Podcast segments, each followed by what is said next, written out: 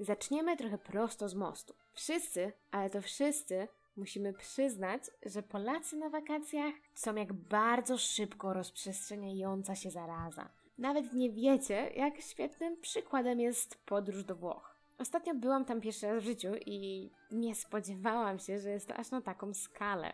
Od początku. Lecisz. Samolot, wiadomo, pełen Polaków. Masz o tyle szczęścia, że koło ciebie zawsze, ale to zawsze musi usiąść jakieś płaczące czy narzekające dziecko. Ale w końcu lot mija. Lądujecie. Oczywiście wszyscy klaszczą, bo jak żeby inaczej, trzeba pogratulować pilotowi za uratowanie życia. I już. Każdy rozejdzie się w swoją stronę, a ty cudownie będziesz cieszył się z wakacji, z dala od wszystkiego, poznając nową kulturę.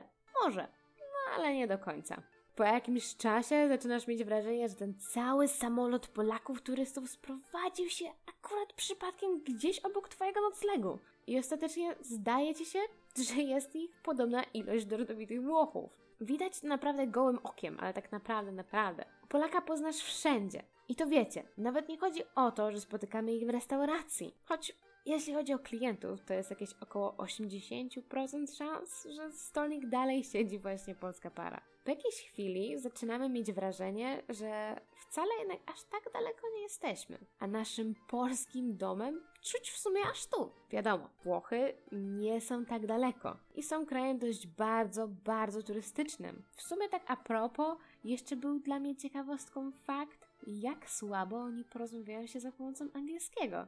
Oraz to, że nie znają jeszcze polskiego, skoro co roku prawie przejmujemy ich kraj. No ale okej, okay, to na inny temat. Wracając tam, gdzie się zgubiliśmy. Trzeba przyznać, że to z jednej strony jest całkiem dobre. Na przystankach Polacy, więc zawsze można zapytać kogoś bardziej sprytnego o drogę. W restauracjach Polacy.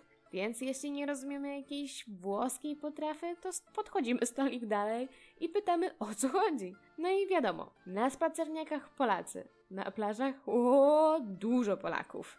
I w sumie, gdy ktoś podróżuje po raz pierwszy gdziekolwiek za granicę, jest mu dużo łatwiej przyzwyczaić się do takiego nowego klimatu, skoro wszędzie wokół są Polacy. Zresztą, Włosi też Polaków dobrze znają i lubią. Kiedy usłyszą, że jesteś z Polski, od razu słyszysz: O, piątek, piątek, piątek, piątek. I jak wiadomo, nie chodzi o jakąś ich wielką ekscytację weekendem, ale to dobrze. Bądźmy dumni z naszych osiągających sukces rodaków. Szkoda tylko, że u nas drużynowo im tak nie idzie. Ale dobra i to. Najlepsze jest to, że jakoś to już tak u nas jest, że patrzymy na siebie i widzimy, oho, nasi. Nie wiem, czy to kwestia zapachu, czy specyficznego, specjalnego wyglądu. Wiem, że z pewnością uwielbiamy ładować się z naszymi przyzwyczajeniami w inne kultury. A najlepsze z tego jest to, że nawet nie widzimy nic w tym złego.